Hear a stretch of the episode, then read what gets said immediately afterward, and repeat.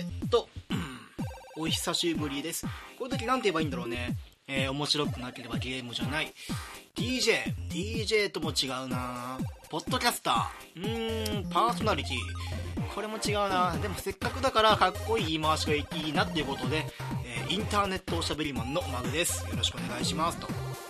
えー、Twitter ではね、なんとか、何度か写真の方、PS4 のシェア機能でスクリーンショットを撮って Twitter の方で、上げていたんですけれどもとりあえずあのビッグタイトルの方の体験版、えー、プレイの方が終わりましたので、まあ、どういうゲームかっていうのを含めてね、まあ、僕の楽しんだところとかそういうのをね、えー、っと聞いてる方に、まあ、伝わればいいかなと思って。今作は、まあまあ、車も出ましたしね。まあほらあの僕の Twitter でもあげたあの印象的な看板もなかなかねその今までのシリーズとはま異なるような点もあって面白いんじゃないかと思いますが。あそうだ。えー、っとタイトルの方言ってませんでしたね、えー、今回紹介するゲームは「龍が如く6命の歌」別にねあの誰もファイナルファンタジーの最新版の体験版をプレイした話をするとは言ってませんから誰も。いやいや僕も一言も言ってないんで。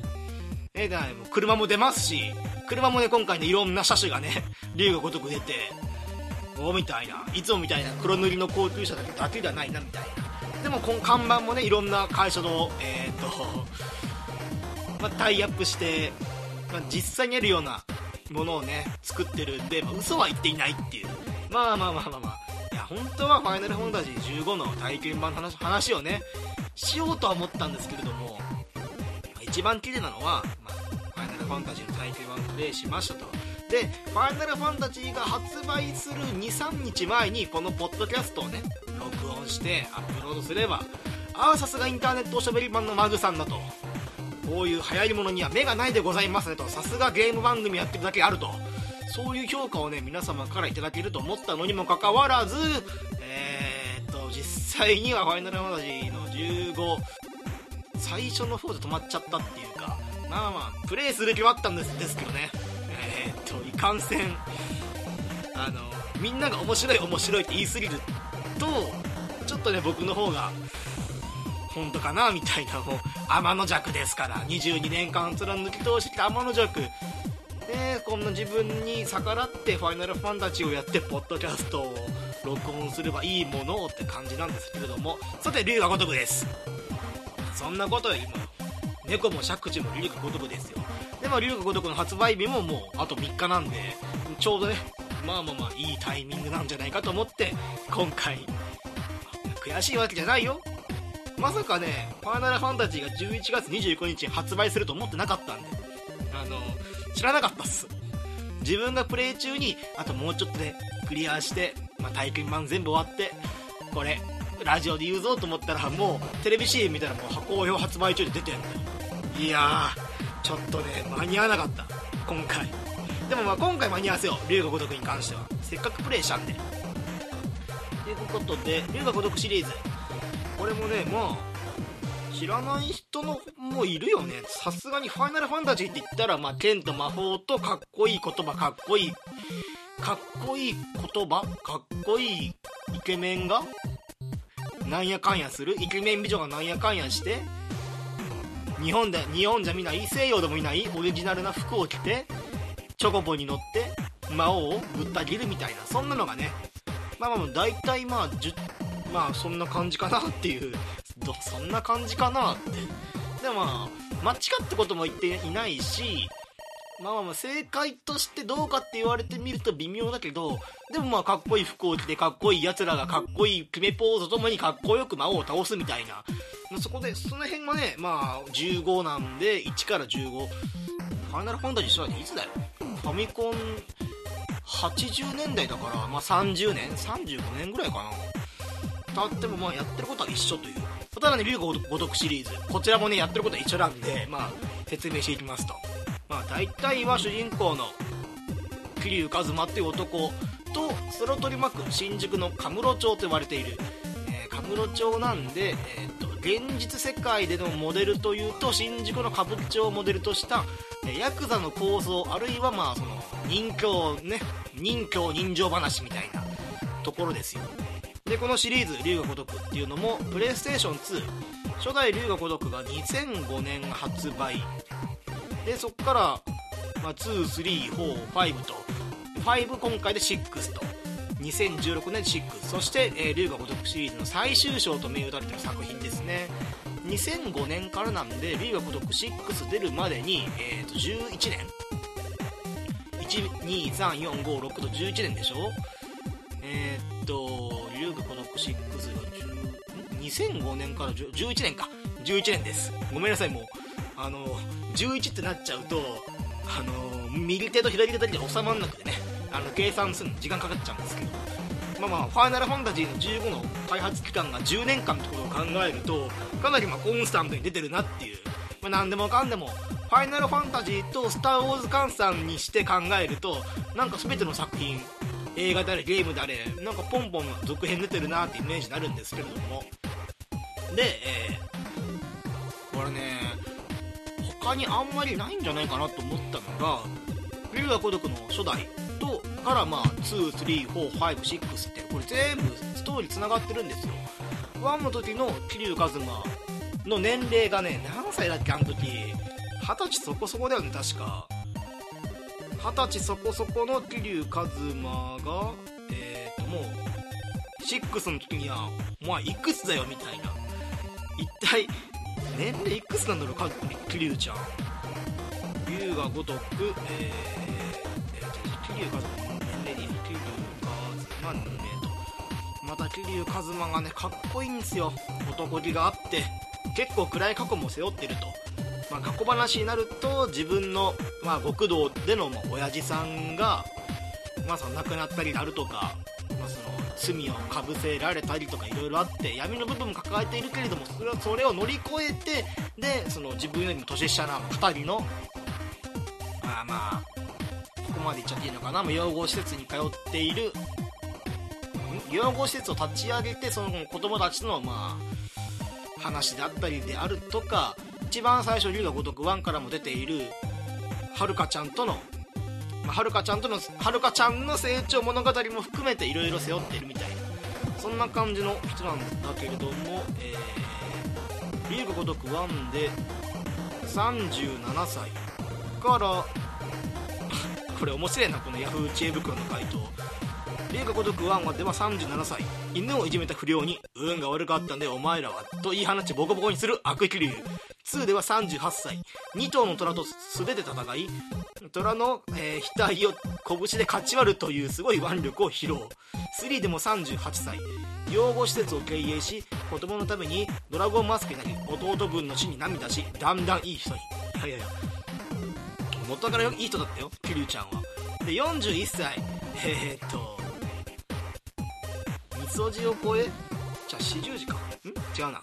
ここへナイスなおっさんに。で、4、4からは主人公が増えて4人になると。で、5では44歳。なぜかタクシーの運転手になり、そして鈴木さんという名前になっていると。それでもまあ結局、タクシーのうんちゃんからカムロ町に舞い戻り、はるかちゃんのために頑張るみたいな。そういうダンディーなおっさんなんですよ。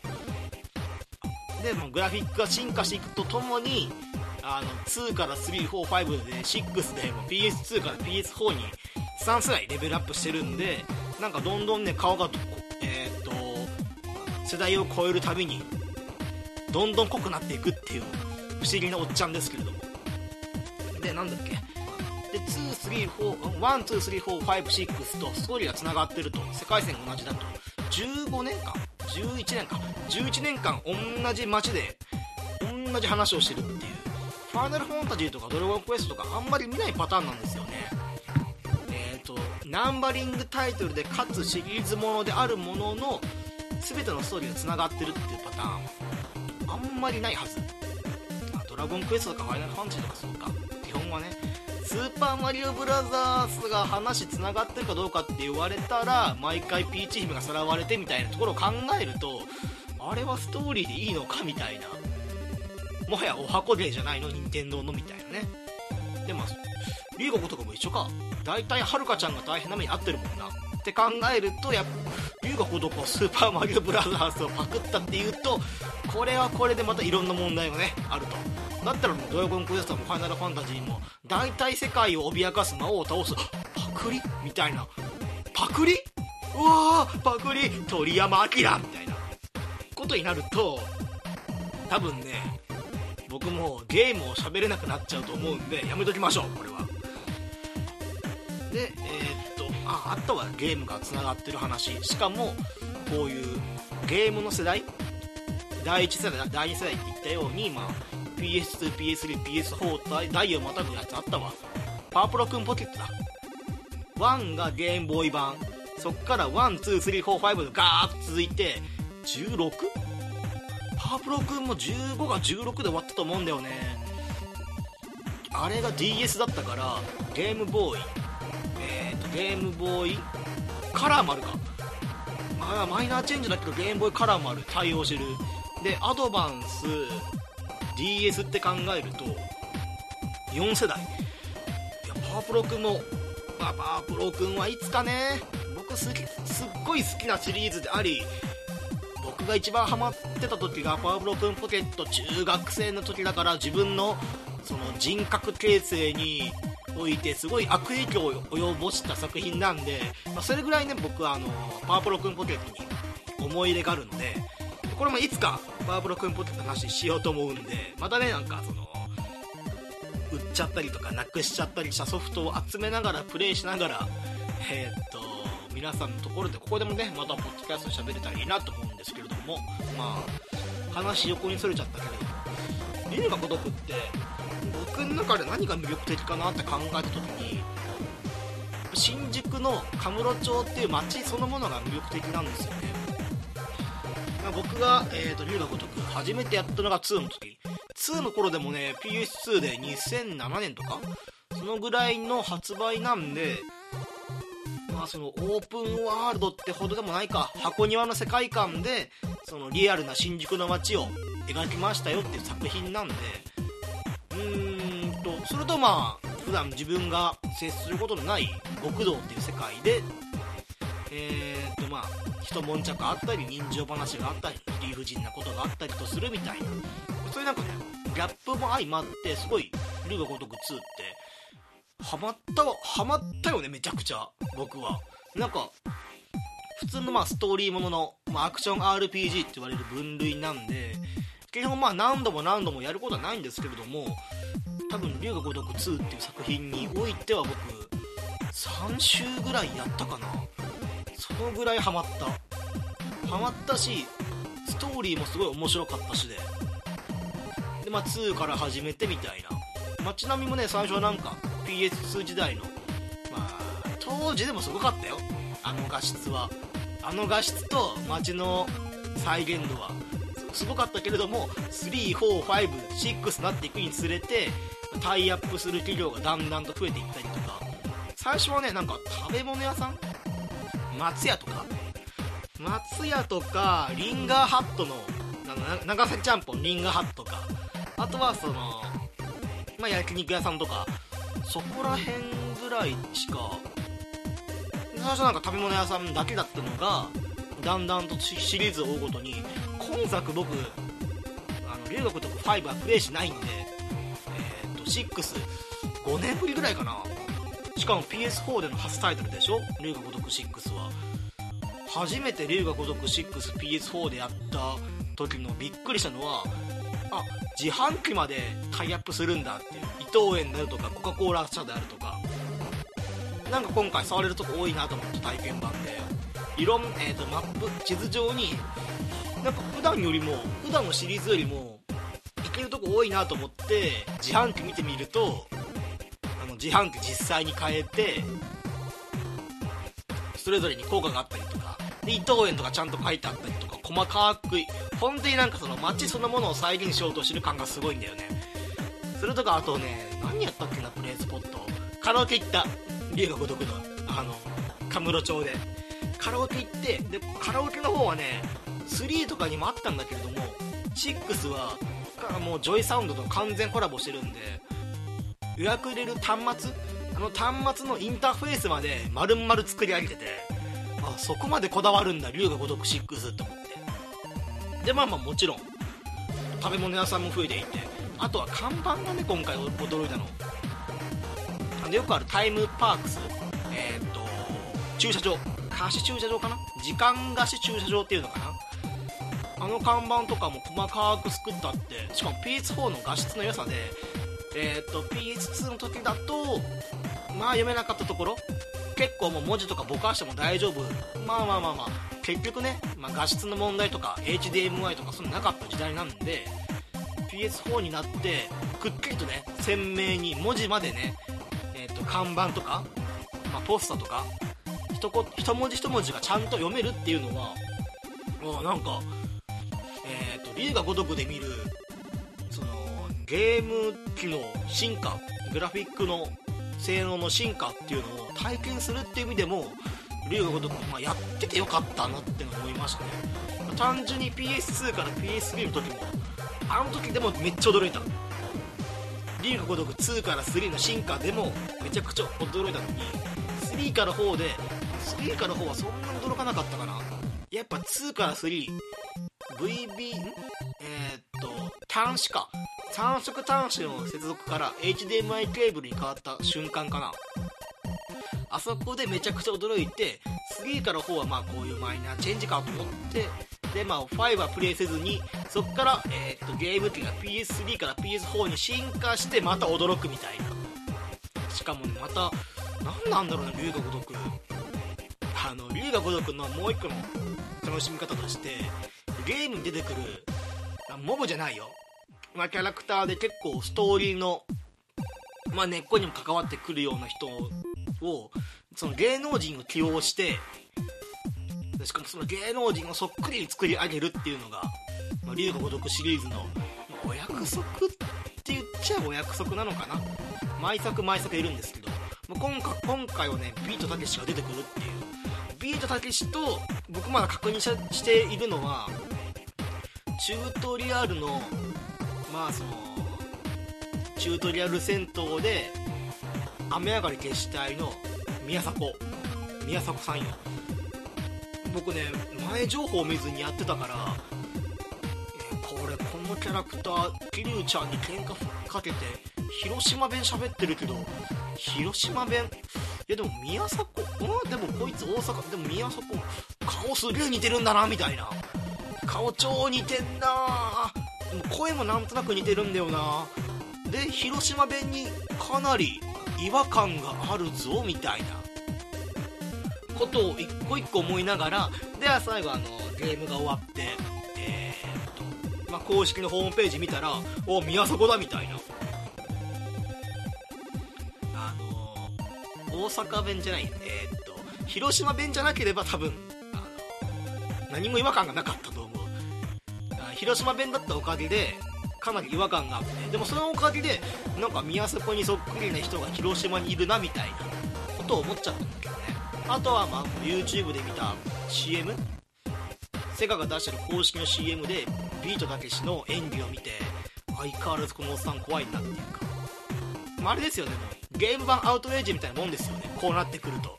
アウトレイジもすごい楽しみなんだよな3北野監督。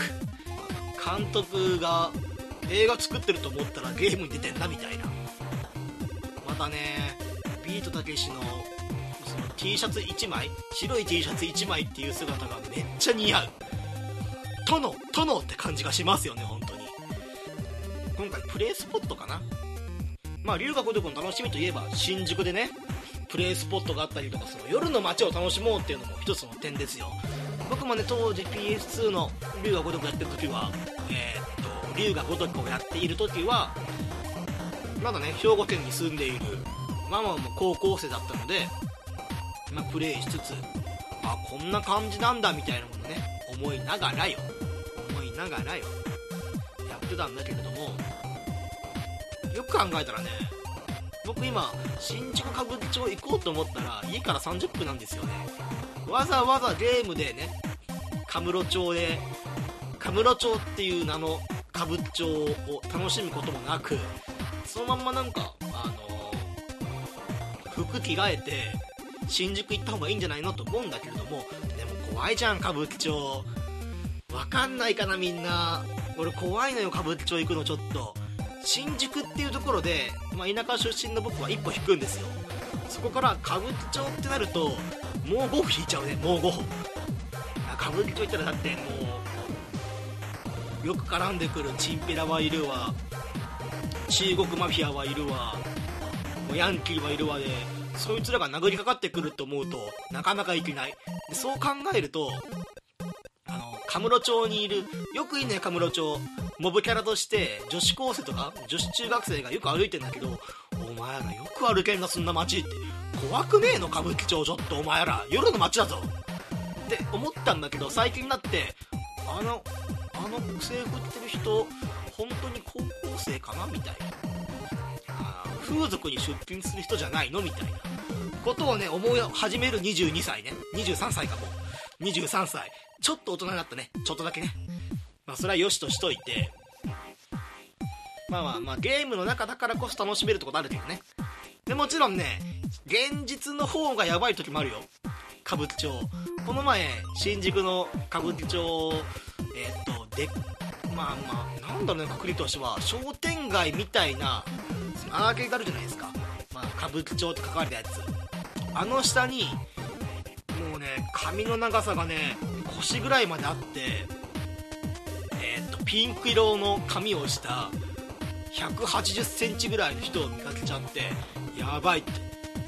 その時初めて歌舞伎町行くっていう人にまあちょっとねその新宿で遊ぶ用事があって歌舞伎町に行くっていう時があった時にもう一番最初ファーストコンタクトがそいつっていう。そいつ見た途端にやべえよこいつって。ジョジョのボスにいそうなやつがいると思って。あいつ時間止めないけど5部とかにたっけあんなやつっていう。あれ世界一巡するのは違うよね。世界一巡は6部か。ってなると5部誰だみたいな。カメラの中に隠れてポルナレフにアドバイスをもらうしかっていう。もうそういう間間でしかジョジョを覚えてないから。5部のボスみたいなやつがいるなみたいな。そんなの思った思ってやっぱりね歌舞伎町ゲームの中だけでいいやと。思うでも今作の場合だと「えー龍が如く6」えっとねストーリー的にストーリー説明する？必要？僕の中でもね龍が如くっていうゲームはリアルに作った新宿の街を歩いて遊ぶまあお散歩ゲーっていう認識なんでストーリーいらないかなと思ったんだけれども今回ね1個だけね突っ込みたいところがあったんだよね。ストーリー。今もまあストーリーの大部分としては、まあ、先ほど何度もねているはるかちゃん、えーとアイドルのはるかちゃんね。アイドルのはるかちゃんっていうと今度アイドルマストの方が邪魔するんだけどまあまあまあまあまあまあ、まあ、なんだろうねとらわれ系ヒロインの子がいてその子がアイドル活動を始めてでその東京ドームの公演の時にその自分はその極道に育てられた子供ですっていう。別にあのちゃん結婚してその実の娘ってわけじゃないんだけれどもまあその孤児であるはるかを男一人で育てるみたいなそういうところもあるからね。でまあその極道の桐生一馬の、えーと家族ですということをまあ発言っていうかドームの途中に行ってでそこから始まる始まってもないか。だか結局なんかまあなんだかんだっていろんな人に助けられながらも。でようやくね、まあ、全部の事件が解決してまだ6には入ってませんからね。僕もね5ねやってないからもう永遠と流れる龍が如くのその映画みたいなムービーずーっと見ながらあこういう話なんだっていう。結構龍が如くもファイナルファンタジーもムービー長いんで多分ね龍が如く6体験版1時間ちょっとやったかな。全部終わるまでね。1時間ちょっとやった中で、まあ、半分がムービーだったんであそういう映画なんだって思っちゃって。でまあその構想組の組同士の構想を終止符を片付けた。まあ言うなればカムロ町での戦争を食い止めたヒーローである桐生ちゃん。っていうのが警察のパフォーマンスにより捕まってしまいますと。そのね警察のパフォーマンスによりそのまあまあ、ある意味責任を取るっていう形で逮捕になったんだけどその理由がまあ器物損害と、まあ、暴力行為によるやつだったんだけどね、まあ、今まで捕まってこなかったの不思議だなっていう。リーガ孤独シリーズね結構、まあ、そのバトル相手とのチンピラであるとかヤクザであるとの戦いなんかね、まあ、拳だけではなくて結構ね街に置いてあるものをそのまま武器に使っても良いっていう結構ねこれ新しい新しいっていうか面白い要素だなって思うのが街に置いてあるオブジェクトまあ放置自転車であるとか、まあ、コンクリートであるとかコンクリートを固めたあれあの石とか看板とかを持って相手に叩きつけて、まあ、使用制限あるものの使用制限が過ぎると、まあ、自転車であるとか自転車であるとか、まあ、コンクリートの石であるとか看板とかほんとごく一部なんだけどこれ。何100くらいあんのかな種類。ある中の一部だけどそれが粉々になって壊れるっていう。よそれで1の時だから2012年？違う2005年か。2005年から2016年まで今までね僕何も不思議に思わなかったけどあ逮捕されるんだこれと思って。あようやくと思って。桐生ちゃん今今まで僕のやってきた234の桐生ちゃんって確か3ぐらいかな。沖縄を舞台にした話だったけど桐生ちゃん拳銃持ってなかったみたいな。桐生ちゃん危ないショップでショットガン撃ってなかったみたいな。もちろんねそのショットガン撃つのもその組の、ま、ヤクザのかな。ヤクザの要はアジトみたいなそういうなんだろうね。普段その表社会に生きている人には目のつかないとこでそういう銃を撃ってるのかなと思ったらキルちゃん。それカムロ町の真ん中で銃を撃つのはやばくないか。かキルちゃん。日本刀持ってるけどその日本刀どこであパチンコの景品。なるほどねみたいな。あそりゃ街のが悪いなみたいになっちゃったから。そういうなんかもうプレイした時間。まあ234合わせて、まあ、200時間ぐらいプレイしたのかな。カムロ町で。時間を過ごしたんだけど。もう何もね不思議に思わなかった。むしろ桐生ちゃんが人をね殺めてしまうのはなんかもう許されてるのかなと思って。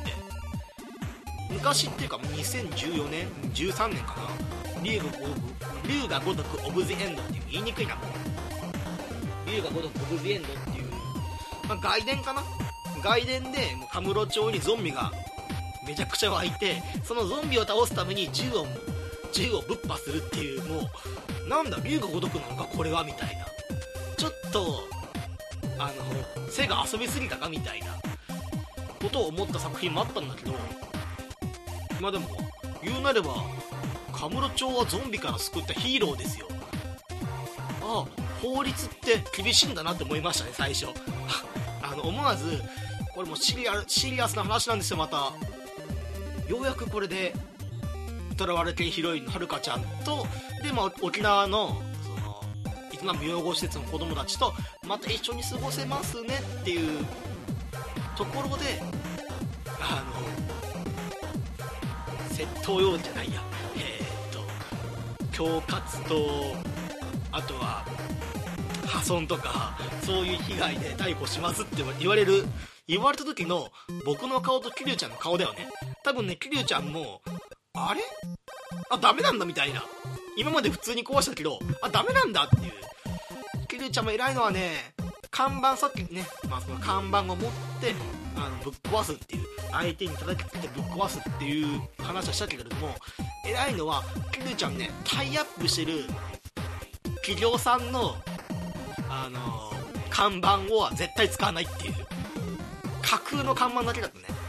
僕もバトル戦いながらあのハードモードでやってたからこれ敵強えな。やべえな。なんか持ってるもん。お看板あんじゃんと思って看板の方走って丸ボタン連打して看板持ち上げようとしたのにあれ持ってないぞこれと思って。でよく見たらあの寿司三昧って書いてあって寿司三昧っていう。伝わんないかな。あのさっきの社長のあの寿司三昧のポーズしたんだけどこれポッドキャストか。インターネットおしゃべりマンの僕分かってなかったんですそこ。ラジオはポッドキャストはあの伝わんないんでね。あのインターネットおしゃべりマンのポーズ。からのインターネット動画撮って動画見てもらうマン、まあ、インターネット YouTuber マンだったらめちゃくちゃだよ。だったら今のも僕の完璧な寿司三昧のポーズをねお見せできたんですけどもあの看板。ああ寿司三昧の看板は持てないか。さすがに企業とタイアップしてる看板を持ってそれを不良の頭に叩きつけて不良を血だらけにすると。で血に染まった寿司三昧の看板ね。あさすがにキリュウちゃんも法律とタイアップしてるあの企業には弱いかと思って。それとそこから始まるんだけどね今回、まあ、なかなかね面白い。やっぱりやっぱり面白い。あのやってることは言っちゃ悪いけどお使い、ま、箱庭切りなんで自由度はあると言いつつも結局はその始まりと終わりがあってその終わりに向かってまあ、突き進んでいくと。突き進んでいく中でたまにまあその今回セガもね、まあ、セガのゲームなんであのゲームセンターのセガとかがあるんでこのぷよぷよとかもね普通に入ってるんでたまにぷよぷよやろうみたいな。そこでも一旦ストップみたいな。あサブクエストがあるなみたいな。でサブクエストで一旦ストップみたいな。なんかもう自分が自由にやってるように見せかけてでももう一番最後には決められた道を走っていくしかないみたいなよくあるゲームですよ。それでもやっぱサブクエストが結構力入ってるなっていう。今回ね笑ったのがライザップとコラボしてんだよね。龍が如く6ライザップでライザップのトレーニングを受けるっていうミニゲームもありますと。でこれまだねライザップのね黒いとこ隠さないんですよね。ライザップってめっちゃ高いんですよあれ。入会金いくらするっけみたいな。めちゃくちゃ高いんだよなライザップえっと入会金いくらすんだろう?全額いくら ?9125 円も分割。出ました。入会金5万円です。ライズアップ入会金5万円で12月キャンペーンだと。あしかもこれ普通のやつだと何これ19万すんの？カウンセリング。あ全部含めて19万。高いんですよライズアップって。だって一番最初からライズアップ行こうかなと思って。でもライズアップ確か高いよなっていう。龍が如くシリーズって。さっき言ったようにタイアップしているそのご飯物松屋であるとか富士そばであるとか焼肉屋さんであるとか寿司三昧であるとか。そういうのはその現実にある富士そばとか食べ物屋さんの値段をそのままゲームの方に反映してるんで結構ねこれやばいんじゃないかなと思って入ってみたら入会金がただのトレーニング料ただっていう。さすがにね19万4000円はねゲームやってる人から言ってもこのこのくだらないミニゲームするのに20万は突っ込めないっていう。まあ最終的にはね、まあ、お金持ちになっちゃうんですけどでも19万円は突っ込めないなみたいな。感じがする。でえー、っとでもそんなもんかな。流行結構好きなシリーズでもある。で今作が一番最後になっちゃうっていうのもちょっと寂しい。まあやってる身なんで。寂しいけどな。でもねこのままね竜が如くシリーズねズルズルやっちゃうと桐生ちゃん50歳になっちゃうんでね今作50なんじゃねえかなもしかしたら。でももしかしたら50超えてるかもしんないからさすがにね50超えてるやつがもうなんか体も超出来上がってんの。二十歳の時からでもずっとトレーニングしてんだよねライズアップで。ライズアップでもう二十歳の時から50まで30年間やってるからまあ、筋肉ムキムキなんだと思うんだけどあともうそんなんだから龍が如く6でライズアップ出たけど桐生ちゃんライズアップする必要全くないっていう。あのもう結果にコミットしてるんで最初から。関係ないはずなんだけどなみたいな。そんな感じかな。うん。面白いゲームです。だからもこれが最後になるっていうのは寂しいね。さっき言ったようにまあもう無理はあるけどね。もう桐生ちゃんさこの37から456超えるまで桐生ちゃん何回ムービー中で銃に撃たれたみたいな。戦闘中は別じゃんなんかでも何回刺された。何回銃で撃たれた。お前っていう。なんかもう人間と 人間の致死量を超えるぐらいの血液流してるねカムロ町でみたいな何度貧血その貧血じゃないや血液がたくさん出たことによるショックによって何回倒れたお前っていう。で何回死ななかったみたいな。何回蘇ったんだお前っていう。ことを思っちゃうとそろそろキリちゃんも年なんだから無茶しない方がいいんじゃないのかなとは思いますけどね。でそんなこんな、えー、っとフリーガ孤独6なんかもうオチのつけようがなかった今回。ただまあまあまあ興味があったらやってほしいね、東京に住んでない人でもいいです。もうむしろそっちの方がメインなのかな。当時高校3年生だった僕が龍が如く2にはまってあ東京ってこういうところなんだっていう状況をする前に学んだんで、まあ、ある意味、まあ、東京以外、まあ、その新宿に普段近づかない人がプレイするもよし。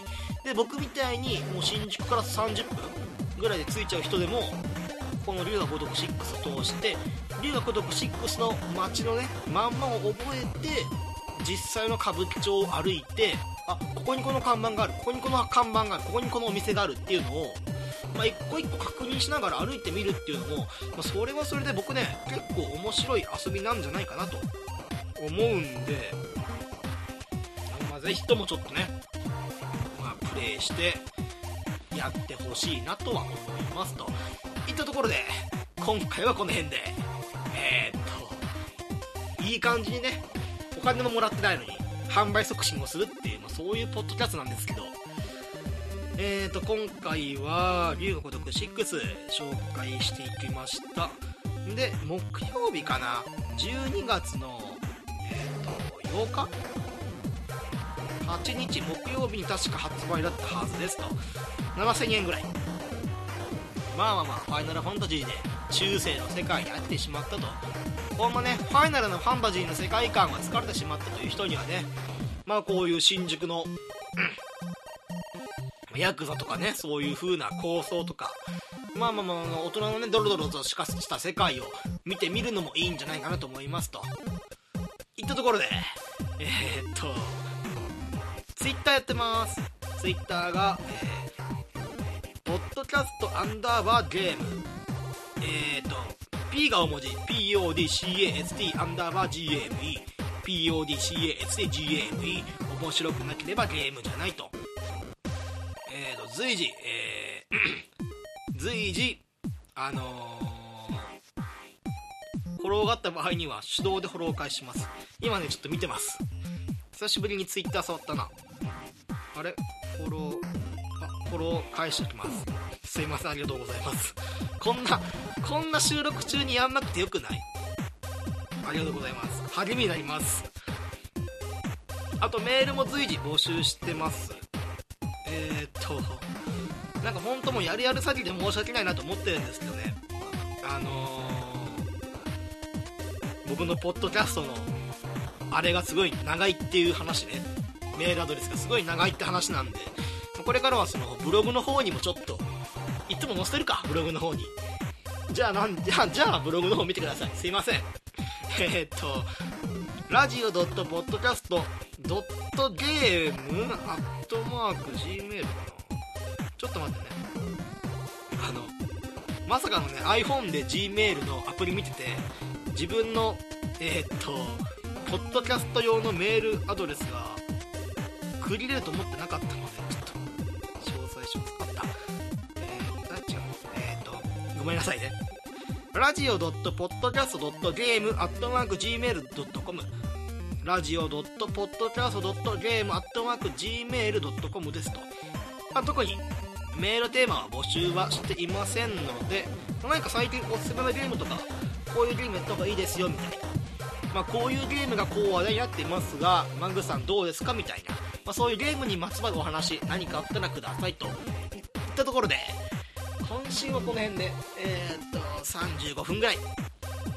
またちょっとねコンスタントにえー、っとポッドキャスト更新できそうな感じにはなってきましたので、まあ、また近いうちにまあ本当はね来週って言いたいね。断言したいね。でも大人は断言しないよといったところで来週もよろしくお願いしますとありがとうございました。きいただきありがとうございました。これからも定期的にポッドキャストを投稿しようと考えています。拙い喋りですが、購読していただけると幸いです。